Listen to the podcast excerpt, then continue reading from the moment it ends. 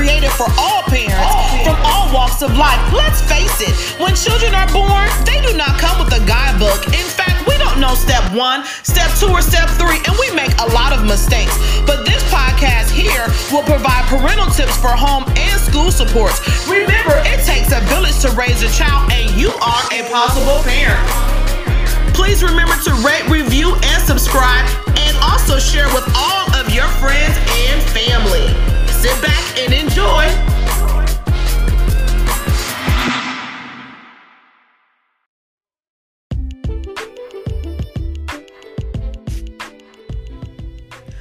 Possible parents. I'm super excited about you joining me today during season one, episode three, titled To Mask or Not to Mask.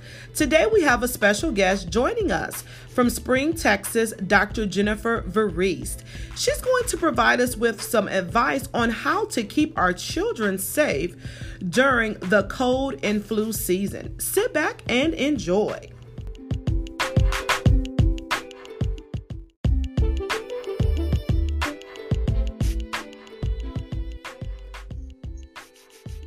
Hello to all of our possible parents. I thank you for joining me, your host, Charmaine Campbell, for season one of Possible Parents. We are now on episode number three, and today I have a very special guest with us, Dr. Jennifer Variste, joining us from Texas, from Spring, Texas. Um, Dr. Variste, could you tell the guests hello? Hello. Hi, everyone. I'm so happy to be here. And we thank you so much for giving us your time on today. I would like to read her bio. Because her visits to her pediatrician were usually positive experiences, Dr. Variste's desire for pediatrics began at a very young age. Later, she fulfilled her dream and obtained her med- medical degree from the University of Texas Southwestern Medical Center. She went on to complete a pediatric residency at UT Houston Health Center. After residency, she returned to practice in her hometown of College Station, Texas. Dr. Variste is grateful for the five years she spent treating the families there and for the relationships and connections she made.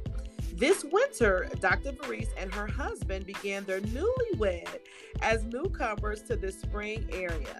As a board certified pediatrician, her passion is to empower moms and dads to raise their kids to lead happy, healthy lives full of precious memories and discovery.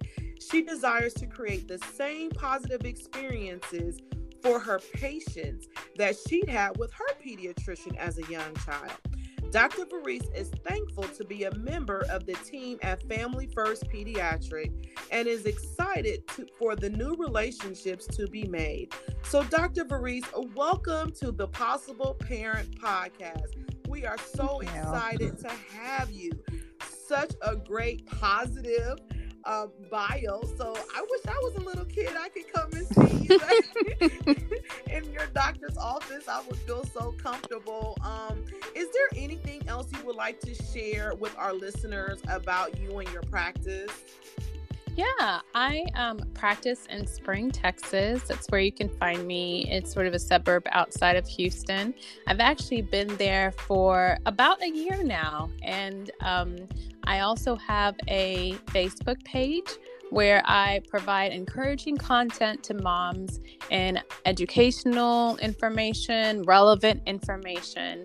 In fact, I try to do a live video every week on Wednesdays um, on my page. I also have a presence on Instagram. Great, great, great.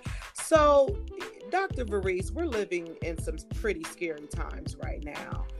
Um, you know, I, I I'm pretty spiritual and I do a lot of praying and, um, you know, just leaning on prayers and asking for God's protection. Uh, but we know that other individuals, they come outside, they're not wearing their mask. uh, we know that germs are everywhere. You know, germs can be in our car. Germs mm-hmm. can be when we open up our front door. germs can be um, at the grocery store, and we are in flu season. You know, we're coming yeah. upon cold and flu amongst this evil virus that just seems to not want to go anywhere. And here in Ohio, we have over 8,000 cases. Mm. And this is pretty scary, especially for our children. Um, how can we keep our children safe? Yeah, that's a good question. So, you know, if your child is learning from school, um, they are at increased risk of coming into contact with the virus. That's, um, you know, kind of an, a given um, because there's more exchanges and more interactions with more people. And um, so that, that's that's a risk. That's a, a known risk. Mm-hmm. When it comes to the age of the child, that kind of tells you what um, some of the efforts to minimize that risk should be focused on. For example, if your child is in pre K or daycare, some of the efforts to minimize transmission of the virus are kind of more emphasized on the environment versus on the child's person themselves. Mm. Um, children at that age, at that young age, they are um, looking at your mouth to learn how to speak and and you know develop their speech. And so um, it's not so much recommended that um, you know the the children around them are wearing masks um, or that the adults are wearing masks. Um, as well the american academy of pediatrics doesn't recommend that children younger than two wear a mask. And so more of the efforts are emphasized on changing the environment. So, for example, you know, some daycares may uh, only allow drop off and not allow, um, you know, visitors to come in to the facility um, instead of eating, you know, lunch in the closed in cafeteria in close quarters, maybe eating lunch outdoors, doing more outdoor outdoor activities, um, minimizing uh, like transference between rooms where uh, children like classes move sort of like in a cohort um, where they're just kind of staying together in the same group um, throughout the day so there's um, they're minimizing transmission between different humans mm-hmm. um, and so that's more like more environmental changes is emphasis at the younger age. But elementary school and up, um, it is imperative that the child and the adults wear a mask and that they're social distancing. Um, I know the American Academy of Pediatrics has referenced studies where the distance can be as short as three feet in the mm. classroom, as long as everyone is wearing a mask and still be effective at minimizing risk. But yeah, it is important, elementary school and above, that everyone is wearing a mask and maintaining that safe distance. Very good. So I hope the listeners heard this because I did want to know to mask or not to mask. And so um, our children at the elementary level definitely should have on their mask. And that was news for me with the three feet because we've been working um, to maintain a six foot distance in the hallway in the classroom. And, and that's even better. Yeah, that's even better. I think um, there there was just some research that was done in um, schools in other countries where mm-hmm. in the classroom they did uh, three feet um, between other um, students and the teacher, and it seemed to be effective as long as everybody was wearing a mask. Okay. But six feet is better. oh, great. So I'm like, you know, when it first came out, you would hear conversations. Well, how do they know how many feet mm-hmm. someone should be apart? Should it be six feet, eight feet, 10 feet, or maybe, you know, a much larger number? Who knows? But I'm glad that we have someone here um, who is well versed in pediatrics and understand um, the reference points for the virus and how it travels and how yeah, it can affect someone in contact time. I don't think a lot of people understand, okay, we may be social distance, but what about that contact time that right. I've been with you if we are just two or three feet apart? And the issue with the six feet initially was the uh, amount of feet that droplet can travel um, and so that's where the recommendation came from, you know, that those respiratory droplets from mouth and nose can travel about six feet. Mm-hmm. And I imagine if we're wearing a mask, it reduces that. Um, but yes, that's where the initial number of six feet came from.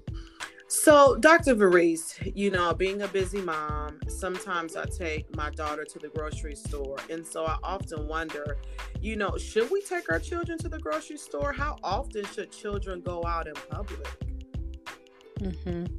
So, this is so tough because um, we now recognize, now that we're later in the pandemic, that this virus isn't going anywhere. And so, this is more like a new way of life than just like a you know a temporary thing that we're going through and then things will go back to normal just like they were before the pandemic. Um, so i think more and more people are realizing that no things are likely not just going to go uh, to how things were before the pandemic. We are going to enter into it. That's like there's a change of mindset a, change, a frame of mind that occurs when you know we have that realization so again in terms of you know going to the grocery store and and you know uh, errands you want to keep in mind the age of the child. Um, you know if they're younger than two they cannot um, they cannot safely wear a mask. Um, but one thing that you can do is it's okay to take your child to the grocery store and run errands with your child if you are um, training them on how to keep a mask on when they're in the grocery store. For example, you know, I have children as young as three and four in my office that do a great job keeping their mask mm-hmm. on throughout the entire visit. And um, just sort of like potty training. Um, we are, uh, you know, uh, help allowing your child to have time to become familiar with the mask. It's um, not so fair to, you know, never practice wearing the mask at home. And then once we hit the grocery store, suddenly expect them to wear it for an hour. And so, if we take the time at home to incorporate the mask into childhood play, or maybe mom is wearing the mask along with the child, and we you know can wear it for maybe first 10 minutes and then 30 and then 60 and maybe two hours. Then when we go to the grocery store we can tell you know our child okay we're gonna be here for tops you know two hours. I promise after this time you can take it off. That's much more bearable for the child to know that there will be an endpoint to when this mask will come off and they're more you know going more likely to comply with keeping the mask on. So, you know, going to places like the doctor's office and grocery stores, errands can be, you know, still run with a child. Um, but we can do, go about it mm-hmm. doing it in a safe I, I way. like the point you made about consistency with our children and if they wear their mask um, and they see you wearing their mask it won't be a tug of war if you have to wear it maybe say 20 or 30 minutes in a grocery store. So, Dr. Variste, I want to speak to this whole notion of right. germs in our children. Um, as an educator, I often hear that children are just natural germ carriers, but I'm like, aren't everyone germ carriers? Um, but they, I always hear that children are germ mm-hmm. carriers, but they may yeah. not be sick. Is this true or is it a myth? Mm-hmm. Okay, that's a very good question. And when we talk about germs, um, I feel it's important to make a distinction between two types of germs. There's bacteria germs, and then there are viral viral germs. And children and adults are exposed to both. And you're right, children and adults, both of us carry both viruses and bacteria. But what we are seeing with uh, this novel coronavirus strain is that for whatever reason, um, children tend to have less severe symptoms than older adults. And many times they can be not have any symptoms at all. Um, the co- coronavirus family um, has existed before this new strain of coronavirus, and it would cause things like the common cold in children. And so, unknown if that is contributing to how a lot of children respond to actual infection, but it has been shown, you know, children with um, like when the viral mm-hmm. load is checked in the respiratory droplets of children, some of those children have been found and completely asymptomatic have been found to have a higher viral load than some really sick adult patients that are infected with the virus. So it's interesting. We I'm, I'm not sure we know completely why, but children tend to have a less severe course. That being said, there have been cases of um, children having an inflammatory syndrome that affects multiple organs after being affected infected with uh, the novel coronavirus mm-hmm. and um, it's sort of like a late term complication and so yes children can still have severe and even permanent complications after infection and so there's a risk to them too um, but what we're seeing is the majority of the time, okay, so their symptoms pretty with that are, said, pretty mild. You, you you see a lot of literature. You may even see signs that say, "Keep your kids germ free. Wash your hands, um, children, and you'll be germ free." Can we truly keep our kids germ free, or how can we take the steps to keep our children germ free? That is a great question. So, there are um, bacteria that naturally reside on our skin uh, to help maintain the health and the function of our skin, just like those bacteria live in our GI tract. And so, w- the, when what we are actually trying to do when we, you know, mention washing your hands is to get rid of the bad bacteria. But your child will never be germ free. And you don't want your child to be germ free because there is some good bacteria on your child's skin. Okay. And so, um, what we are what we when we recommend washing our hands um, with soap and water we are trying to kill those uh, um, bacteria and viruses that can cause infectious infections and problems, um, respiratory problems, or other symptoms in our child and the, the people around them. When we uh, recommend wash cleaning cleaning off the counters and the doorknobs and maintaining that safe distance, that's to reduce transmission of harmful viruses and bacteria but um, there are lots of good bacteria that reside on our skin and um, we want them there. So um, that's sort of you know keeping that in mind. The other thing i wanted to mention is uh, the reason why i wanted to make the distinction between virus and bacteria germs is that sometimes mm-hmm. our children will get infected with bacteria like maybe staph or something. And um, that can be treated with an antibiotic um, whereas with viruses, they're a little bit more difficult. Um, I always try to help parents understand that if your child has been diagnosed with a viral condition um, or something called an upper respiratory infection, uh, usually caused by viruses, um, an antibiotic is not going to do anything for that because antibiotics kill bacteria. So that's the other Thank you uh, so distinction much, I wanted to make when we talk about germs. A lot of our listeners are parents and they probably had some of the same questions, or if not, these were like aha moments. Um, because I didn't realize um, children under two, you know, they could go without a mask. You know, I just thought everyone should, you know, wear a mask because of the COVID virus and that our children aren't really germ free. So I thank you for the information you provided to us today. Um, do you have any tips for us to use during this flu season?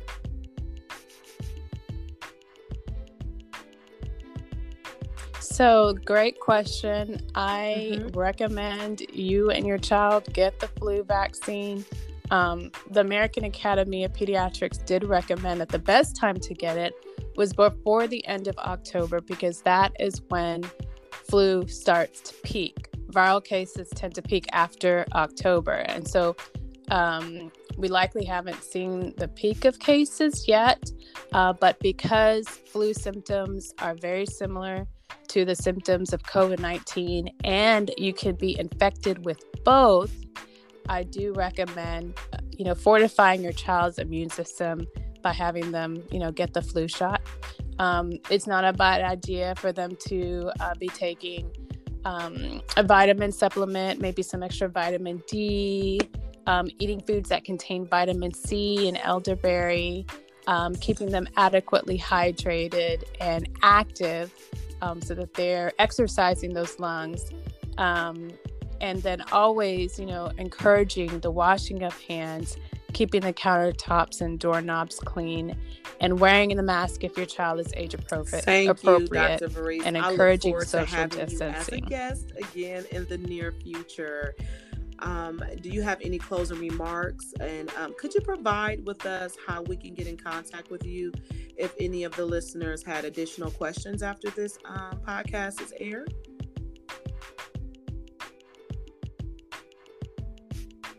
Absolutely. So again, um, my practice I practice at Family First Pediatrics in Spring, Texas. And so if anyone is in the area, you can come see me there. I would love to see you and your child. Um, I also have a Facebook page at JV Pediatrics, or you could just search Jennifer Variste MD. Um, and then I have a messaging system through the Facebook page. And I also have an Instagram at JV Pediatrics. Um, and so, yeah, Thank those you, are everyone, uh, three ways that uh, someone can get in contact of with me. Possible Parent Podcast.